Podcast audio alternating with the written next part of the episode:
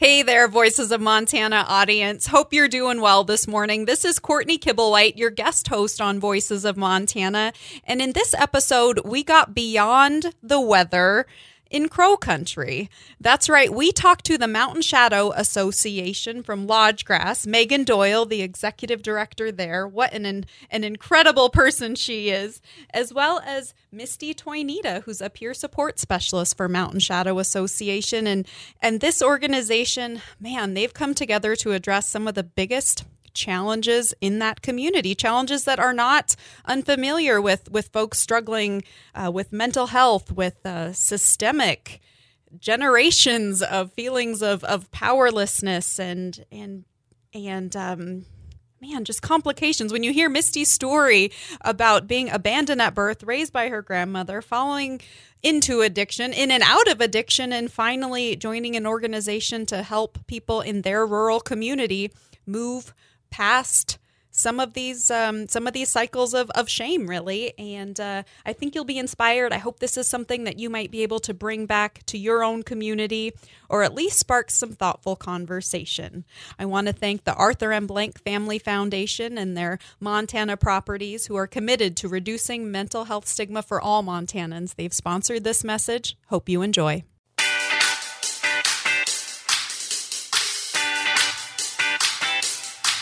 Good morning, Montana. Courtney Kibblewhite here with Voices of Montana on the Northern News Network. And welcome to the final Friday in June 2022. We didn't know when we woke up this morning, but today is actually a, a historic day for the for the country. If you've been following the news over the last half hour, the U.S. Supreme Court has struck down Roe versus Wade this morning, and will um, will we'll be ending that. Um, we'll be ending that uh, uh, law and turning those decisions over to the state. Actually, Governor Gianforte has already issued a memorandum this morning, and, and he says, and I quote, Today marks a historic win for life, families, and science. With this monumental decision, the Supreme Court has restored power to the American people and their elected representatives. Uh, Gianforte continues to be in discussions with legislative leaders on what the next steps for Roe versus Wade ending might potentially be for Montana. So, no news yet as to what that may mean for our great state, but something that um, certainly will be on a lot of people's minds. So, today we are going to. Um, I mean, there, gosh, there's a lot of different things that could be on your your mind this morning, and and um, you know whether it's I don't know if you've been out cleaning debris out of your house in Fromberg. That community of 400, 200 people there are working on uh, working on rebuilding after the floods, or maybe you're pa- packing your camper, getting ready for a weekend at Swan Lake, or or maybe your mind is um, on this decision for Roe versus Wade, wherever you stand there. But today we are going to take you beyond the weather, as I like to say, into the minds of those in Crow Country, specifically in Lodge Grass, and that's today on Voices of Montana. So, as you know, at uh, at Northern Ag and Northern News Networks, we're we're committed to changing the narrative on mental health. It's uh, my my family background is, of course, uh, ranching and agriculture, and and it's a bit taboo to um, to talk about how you're feeling. You're supposed to just uh, bury it down deep and get out and, and work and not talk about it. But um, but there's a lot really that's going on beneath the surface, and that matters to to help everyone be their best selves for their families, their businesses, and their communities. Um, so so I'm going to introduce a, a, a couple guests this morning representing Mountain Shadow Association. Now, Mountain Shadow is a community based Native American nonprofit, and they're focused on repairing and restoring relationships between children and their parents, citizens and their communities, families and their culture, and, and individuals and their environment. So, before we get into um, before we get into Mountain Shadow Association specifically, and, and I think it's a really interesting model that everyone will want to hear about because it, it goes to that notion of when you see something going on in your community, and maybe it's systemic, maybe uh, maybe it comes from generations of, of feelings of powerlessness or what have you. You can you can get together with members in your community and you can do something about it, and that's what uh, that's what Megkian Doyle and um, and her colleagues have done. So um, first, I want to introduce Misti. Uh, Misti, you're going to have to say your last name uh, for us here. Misti Toineeta. Yes, Misti Toineeta. And uh, Misti's from from Lodge Grass. She's a certified behavioral health peer support coordinator for um, for Mountain Shadow, and Misti's got a got a great story to tell because she's she's lived through addiction and and now she's um, rising up to meet a need in her community. So, uh, and before I before we go into Misti's story, I also want to introduce Megkian Doyle, who's the executive director of Mountain Shadow Association. And Megkian, uh, you may know in Lodge Grass as a formal a former high school teacher there. Uh, she's been a professor at Montana State University, and she's also uh, the director of the regional community action team at One Health. And Megkian, of course, is one of the founding members of Mountain Shadow. Good morning, ladies. Tell us what uh, what's been going on in Lodge Grass. Good morning. Uh, so we've been we set up. Well, we started out before with the drop-in center. Um, we were first. We didn't have land or anything. We were posted up by the Lodge, Lodgegrass post office, and we just were, were working out of an RV. We got through the winter in that until our land was uh, solidified and purchased the purchase went through. So well, now we have Misti, let me take you just a, a step back further to I, okay. I want to set up for the audience, and this is a fascinating story because I don't know if you just just uh, just caught on, but over the last year, Misti has been operating a mental health facility uh, for youth and an after school program out of an RV, essentially in the community. But uh, and Megkian, perhaps you can help set us up with what what is the need in the lodge grass community? What are the challenges that the community has faced either historically or within the last five or ten years? I understand you might have some statistics as to what um, what addiction looks like in that community. Um, but that's not unlike small rural.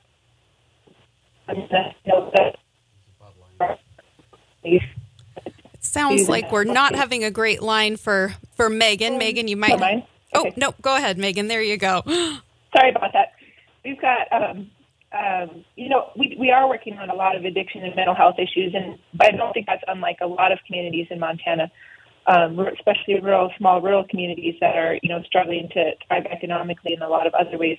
Um, but you know, really, Mountain Shadow started because there was a group of folks that were concerned. A lot of them, you know, I got to work with as high school students, and it's really exciting to watch them come together and to say, okay, um, this is a problem that is not going to be solved from outside of our community. We need to start working on the health of our local community and doing it together and um, figuring out how to do that. You know, not not everybody on our team is behavioral health specialist or even has a background in that, but what they do have a background in is being caring members of their community and wanting to come together and bring the strengths that they do have, the skills that they do have to make a change for the community to just really support folks.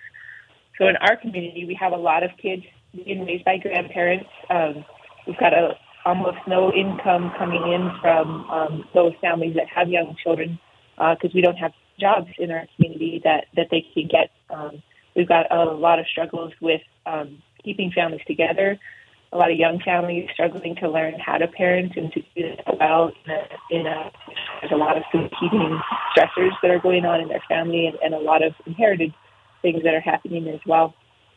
Um, so we just really wanted to come together and figure out solutions for those. And what we found out was that a lot of the solutions were really around um, being connected to each other and having um, meeting the social and emotional needs of each other as community members um, and getting rid of the isolation that we have and the separation we have between people and really forging a pathway to do that that you know is doing the hard things that um, love is all about and um, being consistent and walking through a process that's taking a long time. Um, and also just really you know, being determined not to not to get offended by things that are hard, by people that are hurt, and, and figuring out how we're going to do this together. And if, if I could just paint a little bit more of a picture, because uh, I think these statistics are kind of astounding. And, and for those who aren't as familiar with lodge grass, uh, and I, I don't want to paint Lodge Grass in a negative light because honestly, love the community and actually some of the um, some of the only Browns that my family is actually related to are Mary and Jimmy Brown, um, who ranch near Lodge Grass. A lot of great people there, um, both uh, Indian and whites. Just just a wonderful community. But the community is about eighty nine percent Indian. Um, in that community, 88% of the area newborns are born to single mothers. 22% of those mothers are teenagers, and half are raised by grandparents. Uh, more than 60% of the resident, residents over the age of 14 are experiencing drug or alcohol addiction, and 70% of the county victim assistance cases are children experiencing sexual assault. So those are those are those are stats that I mean this is happening throughout the state. This is this is these are challenges that are happening in in many different communities and and what I love about the Mountain Shadow Association is it's it's people saying we're gonna we're gonna change and we're gonna end that cycle here. So Misti, mm-hmm. let's let's talk to you because you've you've got an interesting story where you have been successful in, in ending the cycle. Where where does your story um, start for everybody? And I, I appreciate your vulnerability and coming on the radio and uh, and sharing such um, such a personal story. Sure. Um, you know, all that stuff that you mentioned, the list of stuff that the um, statistics and stuff, I came from all those. You know, I was raised by my grandmother. Um, I had a baby at 16. You know, uh, I was a, a single mother at first for that boy, and my my grandmother raised me, and she also raised him. I started using drugs at the age of um, 15. It went on for about 25 years through that through all that, I had five children. Um, I had two while we were in rehabilitation, while we were getting better. Uh, one day, my husband and I, uh, we had been together at ten, for 10 years at that time. We decided to go and get better. You know, it was time to do something different. We had both come from broken homes. I was abandoned at birth at the hospital, and my grandmother went and got me and bring me home and raised me from day one. Um, my husband was born in a, into a drinking home and raised by his dad, just his dad. So, um, you know, we came from broken homes. Uh, we got together. Uh, we wanted to have kids, you know, that would be able to play with each other, you know, and have brothers and siblings because we didn't really have any. Like I said, I was, you know, adopted by my grandmother, and he was the youngest of his family. So it was something we wanted to do, although we were in addiction, you know, and we, we you know, we really, it was something we really wanted and, and yearned for and needed throughout our, throughout our lives and our experiences to have a family. So we did have, uh, we had four kids. We went to treatment um, in 2010 we graduated 2011, and, and mind you, we had to go all the way to Washington to find a family treatment that would take us and our kids. How did you so, identify uh, a place in Washington that would? I didn't even know there were treatment facilities that would take yeah, entire families. How how'd you get connected to it? Well, just a week before we had decided we were in a slump and we were kind of like at a at a hard place, and we happened to have a friend come over and mention she was on her way there and started telling us about it, you know, and, and how they accept kids and families. This was like a week before, and then a week later we we showed up there and she was there. so uh, we just loaded up on a bus and left in the middle of the night. Uh, we got there, we stayed a year there, and we thought we could just, you know, come on back home. You know, that that same night we graduated, we came home, and it was like almost being thrown back into hell because mm. you came back and there's nothing here. You know, mm-hmm. there's no mm-hmm. support. There was no meetings. There was no peer support specialist. There was nothing, you know, that that we could grab onto. I think we found one celebrate recovery here at the church that we went to, but when that was over, that was it. You know, and we hung on as long as we could until we were struggling again. And so we went back. I had two of my kids over in Washington, my two youngest. Um, we went back and ended up staying two to three years. You know, so we we did a total about five years to get out of a 25 year addiction. We stayed there until we knew we were firm and that we were able to come home. And you know, because I had lost my mother while I was there, and my husband's dad was getting older and he was needing him. You know, we needed to come back, but it was not till I fully surrendered that I was able to do that. That the doors opened up and I was able to come home and we all came home and we've been doing good here ever since. We got a house here in Lodge Grass. Uh, this time when we came back, there was this is when the community was coming together to try to do something about you know all this bad stuff that's going on, you know, and trying to you know trying to support and and trying to build something up, you know, to have something for the people. And so we happened to show up during that time and got included in that. You know, so we, I, we've been with Mountain Shadow for five years now, and it's just been amazing work. You know, um, Megkian's an amazing person. You know, she she's got a lot of great ideas and, and just a great mind.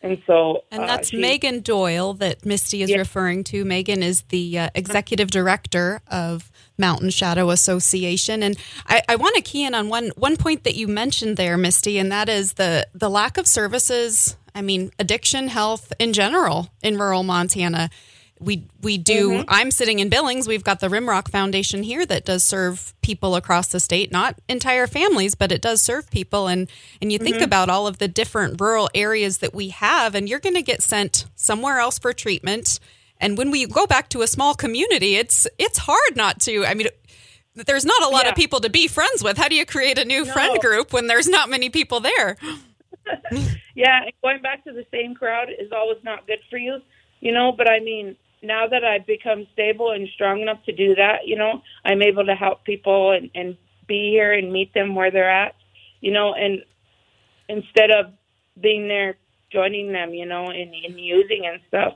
Well, I'm let's take a, a quick break, Misty. When we get back, we're going to talk about how the community came together to form Mountain Shadow Association. This show is brought to you by the AMB West Foundation, and we'll be right back on Voices of Montana.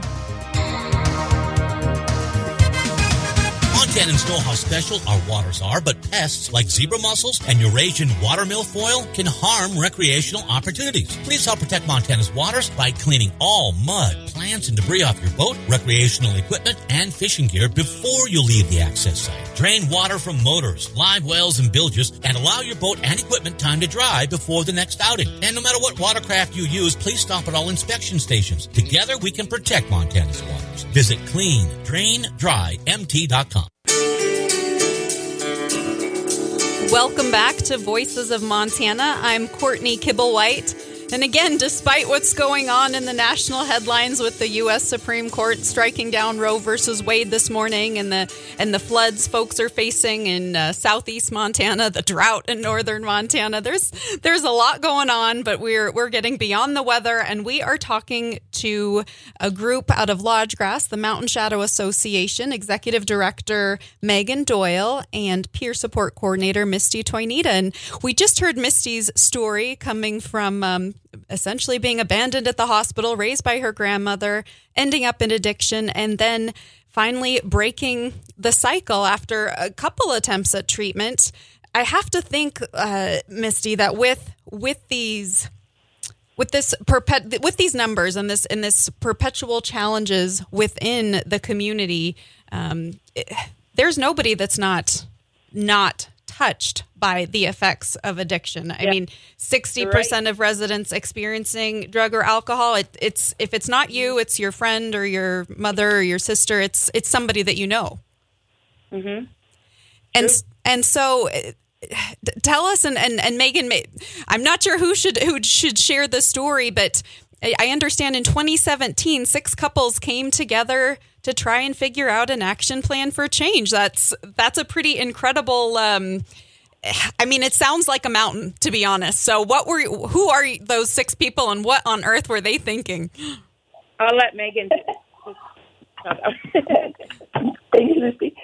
Uh, well, they're average people for the most part. You know, they were folks from Lodge Grass community. So when I was a high school teacher, I knew most of these guys as high school students, and stayed in, we stayed in touch over you know, 15, 20 years. And I think it's common experience for all of us that we, you know, look at the problems around us and they seem big and we think, um, how are we ever going to have enough money or enough knowledge or enough expertise to solve these problems? And can be really easy to get stuck in that spot. And I think we just came to a question one day, sort of accidentally, like, we could do more than just pray about this problem. What would we want to do? And then we just decided we had to take a step. Um, we just decided we're never going to be in the spot where you know we think we have enough to handle this, and so we just took a step and we applied for a grant from the Robert Wood Johnson Foundation. Um, they don't usually fund small communities like ours, so it was awesome that um, they came, and we were partnered with a group called um, the Greater Good Studio, and they helped us do a family centered design process where we just brought together our whole community, literally our whole community. Um, everyone was invited to participate, and we just we collected information and feedback from them about you know where are we at, what are our issues, what are our assets, and um, and like even the kids you know they came and and they built main street out of legos like what is what do we want main street to look like in our future and what are the things that we want that make this community thrive um, and that make families thrive in this community. So it's really a family and child centered project that we worked on for nine months together. And, and out of that really came a, t- a lot of hope, which was surprising because you get stuck in a spot sometimes where you think, um, you don't have any assets. You know, when you're dealing with a lot of poverty and a lot of social issues and a lot of um, things that are really weighty, it you can get your eyes on those and you start to lose sight of any assets that you have that could help you um, come out of that space. And through that process, we got to see um, some of our assets and start using some of those. And um, so we kind of joke that we're um, hope dealers now. Like, that's our favorite. I like favorite that. part of our job, being hope dealers. Yeah. Yeah, we actually have jackets that say um, "Ask me what I got for you." I'd, I'd, like to say that I try and deal in a little hope myself. yeah, Love that. yeah.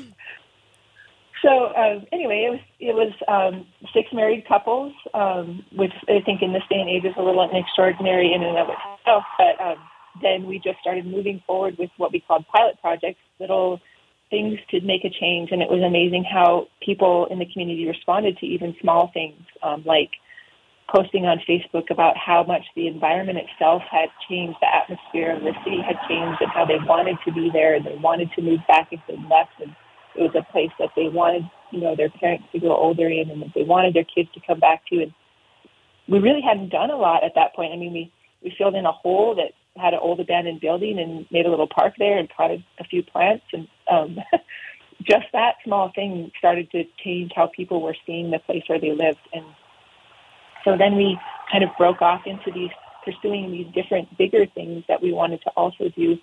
One of them was building a business incubator. And so um, one of our grassroots team members was quincy dabney. He and his wife were um, on that beginning team. And he ran for mayor and won as a write-in, um, and and so he really, with the city, started pursuing a business incubator. And then the other thing that we really wanted to do was a family healing center, and we really wanted to have a trauma treatment center um, because we felt like that was further upstream than the addiction and the other things that we were seeing. We felt like most of what we had learned about the struggles from our community were symptoms of of um, the, the bad and the hard things that people had experienced in life growing up you know, some of what Misti shared in her story is some of those things. And we wanted to deal with those things. Um, so we we needed to. Well, let's go ahead and, and take a quick break, Megkian. When we come back, uh, want to hear more about the uh, Mountain Shadow Association and, and how Misti got involved. But first, we're going to take a break and go to the Montana headline news from Brian Bennett and the Northern News Network. The U.S. Department of Transportation's Federal Highway Administration has announced the immediate availability of $65 million in quick release emergency relief funds. It is a down payment to help repair flood damage that caused the closure of Yellowstone National Park and impacted roads and bridges in Montana and Wyoming and the surrounding area. The U.S. Senate has passed a bipartisan agreement on guns that includes enhanced background checks for people younger than 21 and a significant investment in mental health and telehealth resources. Montana, Wyoming, Alaska, and Idaho perennially rank highest among states in gun suicide rates. In January, Montana Highway Patrol troopers organized under the Montana Federation of Public Employees and filed a complaint that centered on new rowing machines the patrol recently purchased. This week, the State Labor Department ruled the Highway Patrol engaged in an unfair labor practice by introducing a new physical fitness test and incentives outside of union negotiations. With Montana News headlines on the Northern News Network, I'm Brian Bennett. Back to Voices of Montana. Today we're talking to Misti Toineeta and Megkian Doyle with Mountain Shadow Association out of Lodge Grass, right, right there on the uh, Crow Reservation. So we are glad to have both of you here. Uh, Megan was just sharing a few of the projects that Mountain Shadow Association has started with, or or the group of folks who started the association have have initiated. And and so Misti, when did you uh, when did you get involved?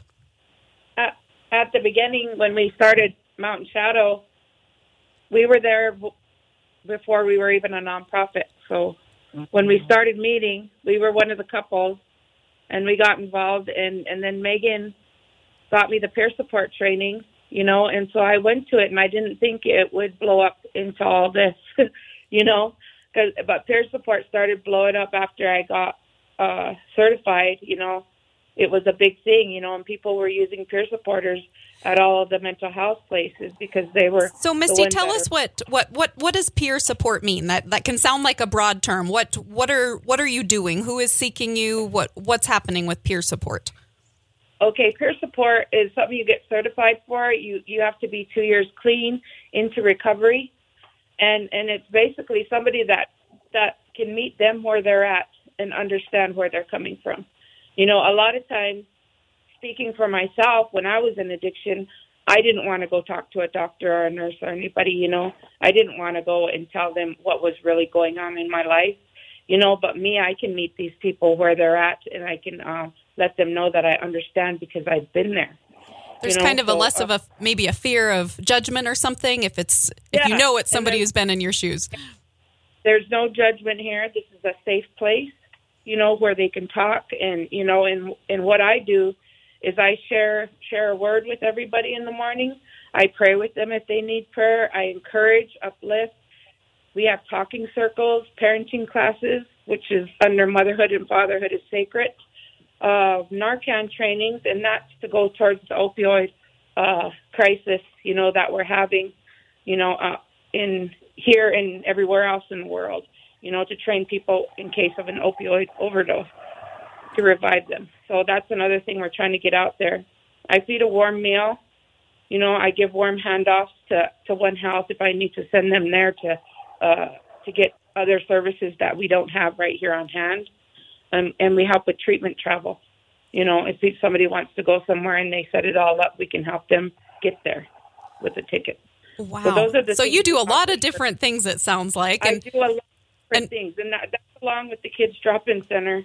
You know, Well, let's then, talk uh, more about the Kids Drop In Center. We have to take a, a break here. I want to hear more about the Kids Drop In Center because this is a really interesting service that the Mountain Shadow Association out of Lodge Grass has provided the last few years, and and um, people are going to want to know about it. And, and you may want to replicate something like this in your community. Before we go to break, I want to thank AMB West, the Arthur M. Blank Family Foundation, for sponsoring this content and, and supporting Mountain Shadow Association. Arthur M. Blank Foundation is committing to re- committed to reducing mental health stigma in Montana. Voices of Montana continues right after this. Welcome back to Voices of Montana. I'm Courtney Kibblewhite, your guest host, standing in for for Tom Schultz, and uh, here we are this morning. We're visiting about Lodge Grass, Montana, and a program that they have set up there to help address addiction and and really unite uh, unite their community. I have to say, as I've been talking to, to Misti Toineeta, who's a peer support coordinator for Mountain Shadow Association, and and has herself been been through a, a teen pregnancy and addiction, and she's about to tell us about the youth mental. Um, youth mobile health facility that that she services and and and I can't help but think about this morning with the um, with the news of the U.S. Supreme Court striking down Roe versus Wade, and not that abortion happens only within the youth community, but um, but it's certainly heavy on my mind of of something that you know perhaps. A youth pregnancy might be something that um, folks come to you at in, in your after school program for mobile health. Have, have you seen, have you been a part of those conversations, Misti?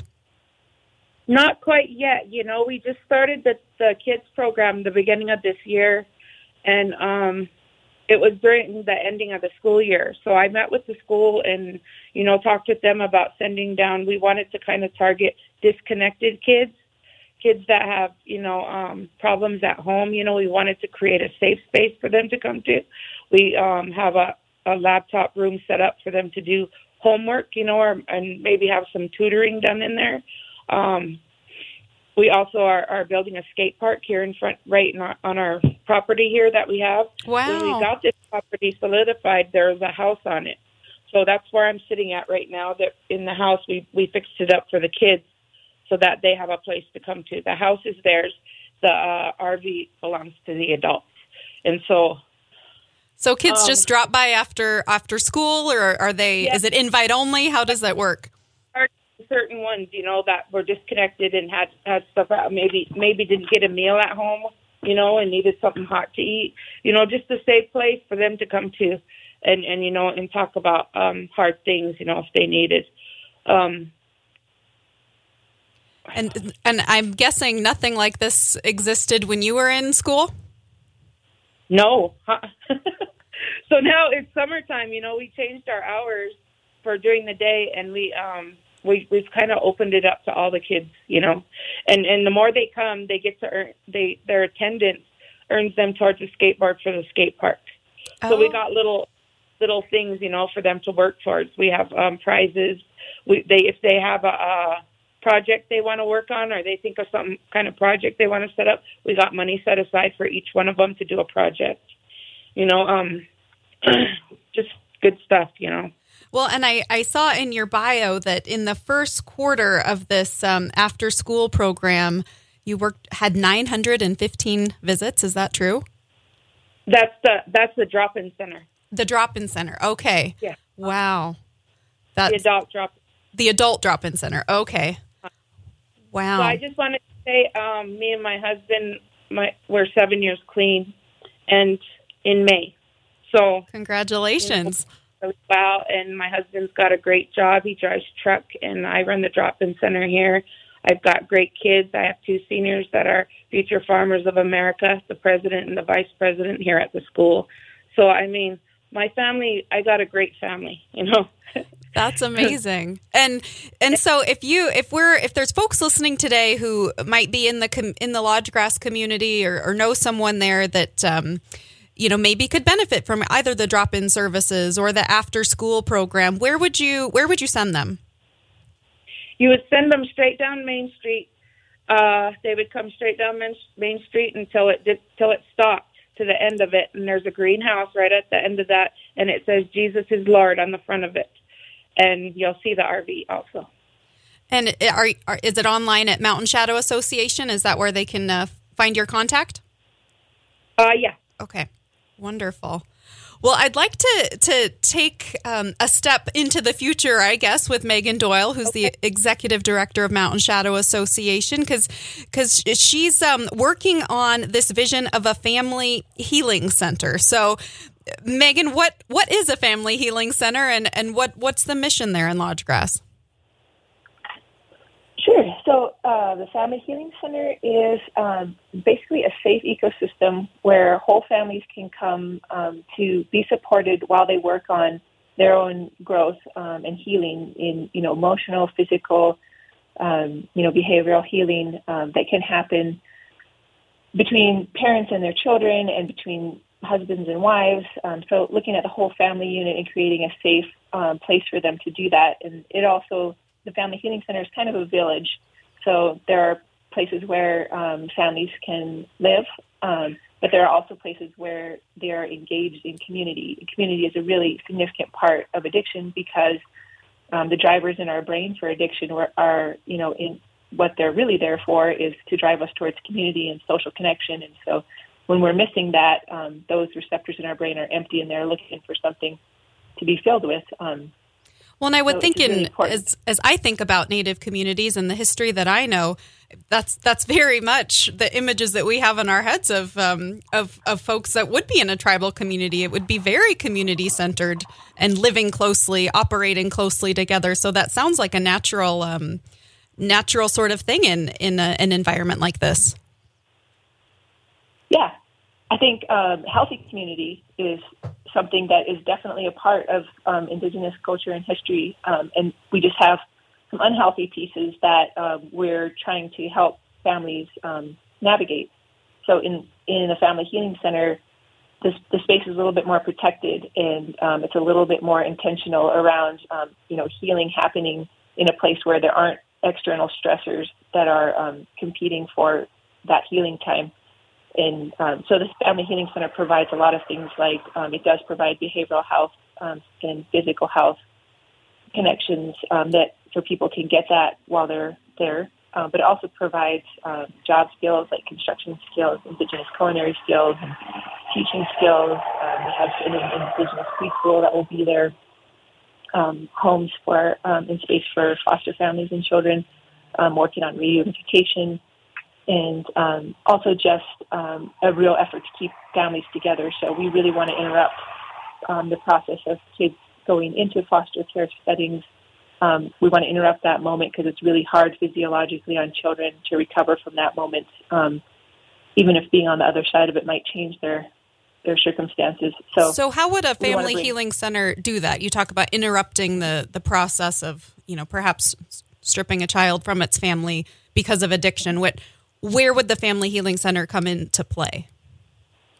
Sure. So, as an example, if we had a family that was, um, you know, the CPS had become involved and they wanted, you know, to consider um, removing the children, there's usually time to create a plan um, and to help families change their trajectory. So we would want to bring that entire family onto the Family Healing Center into the village, which we call College Village, because most people said that grandma was their safest place Oh. um, Kala means grandma in Crow language. Um, so bringing them onto that facility um, as a whole family unit, and then working through the parts of their life that aren't functioning in healthy ways, and helping them um, in a supported environment to change that, to create new ways of parenting, to really learn how to be a sustainable family, to have an income, and to have parents who are employed, and to make sure that kids are getting good, solid education, and that their nutrition is strong, and all of those things, we're able to sort of surround a family and help them come into that space. Uh, because the reality that we know is that, you know, in about 17% of people will find some kind of treatment and will get better through that treatment. But another 56% of people will quit their addiction at some point on their own in their lifetime. And the number one reason that people do that on their own is because they want to parent better. And so we want to capitalize on, on the belief that people do want to be good parents for their kids and they just need the tools and support to be able to do it. Well, speaking as a mother, you know, you may not be the the best mother in the world, but your your your mother is still your mother, you know, and I I get that kind of focusing on those natural human drives.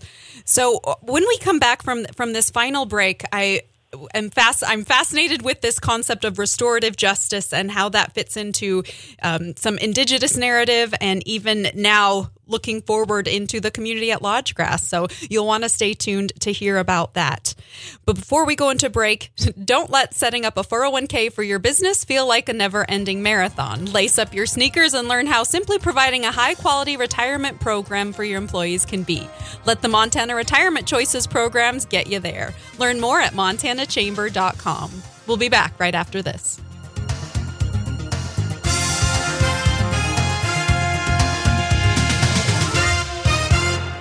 Tom Schultz here with Voices of Montana, where Army veteran Troy Broussard with AARP's Veterans and Military Families Initiative cautioned Montana veterans about scammers targeting them with phony calls. Be wary of any individual or lender that contacts you and asks you to pay some fees up front or tells you to make mortgage payments to someone other than your current loan servicer. That's the big one. And then uh, or represents that they're calling on behalf of a VA or any agency of the government. Colonel Jones, this is the Department of Veterans Affairs calling to update your Social Security number.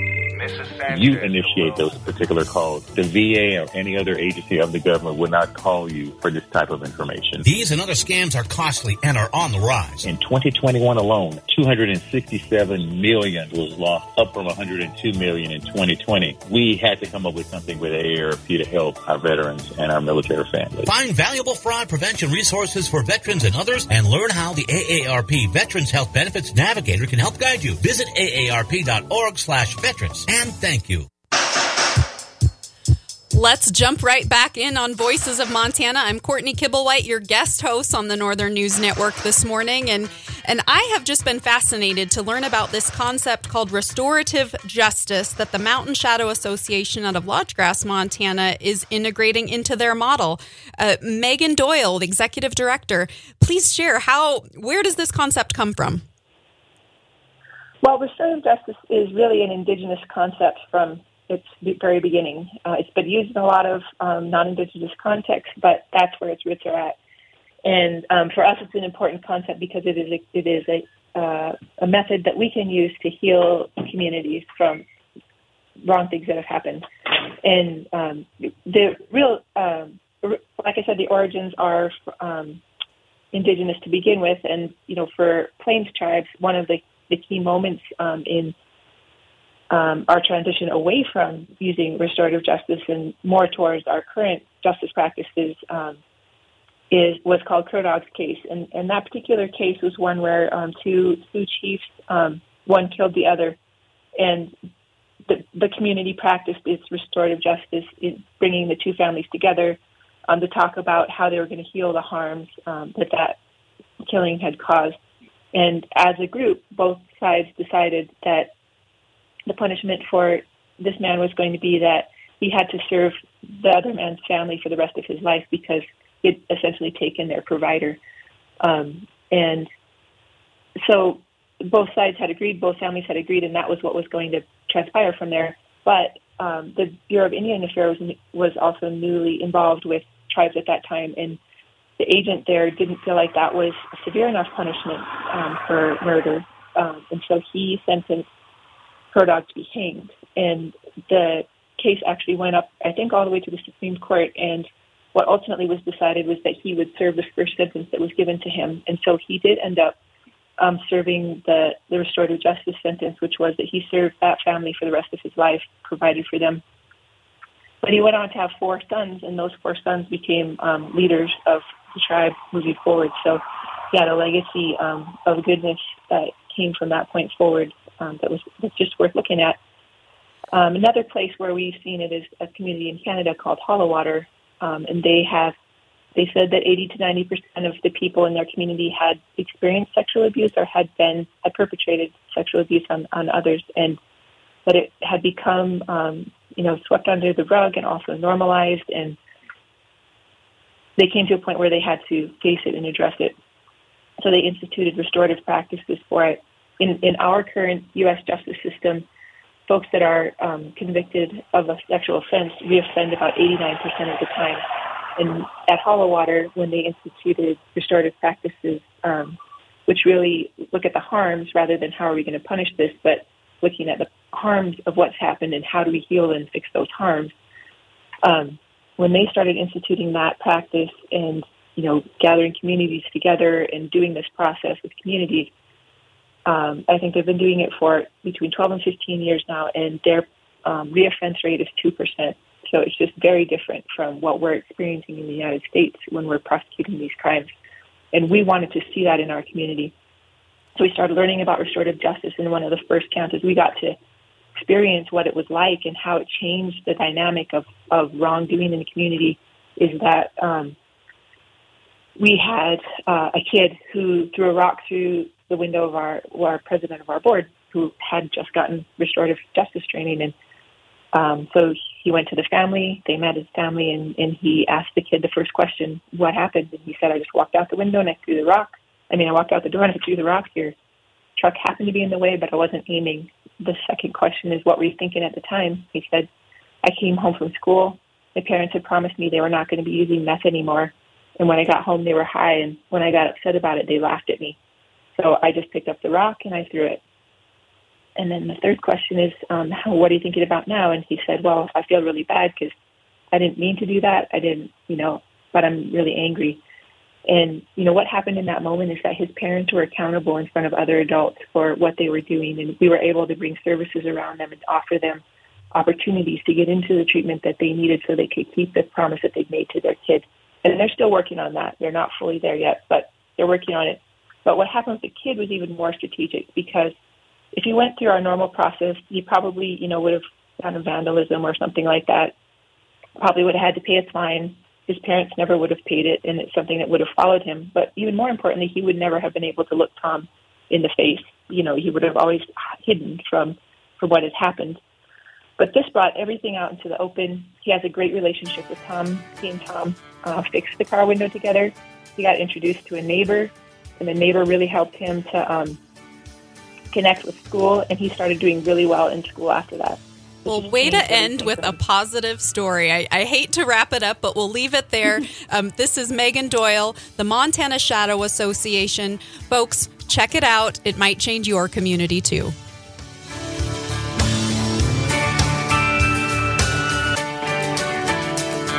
You've been listening to Voices of Montana. Comments and opinions heard are those of the host or callers and not necessarily those of this station, sponsors, or Northern News Network. Join us Monday through Friday at 9.06 for Voices of Montana.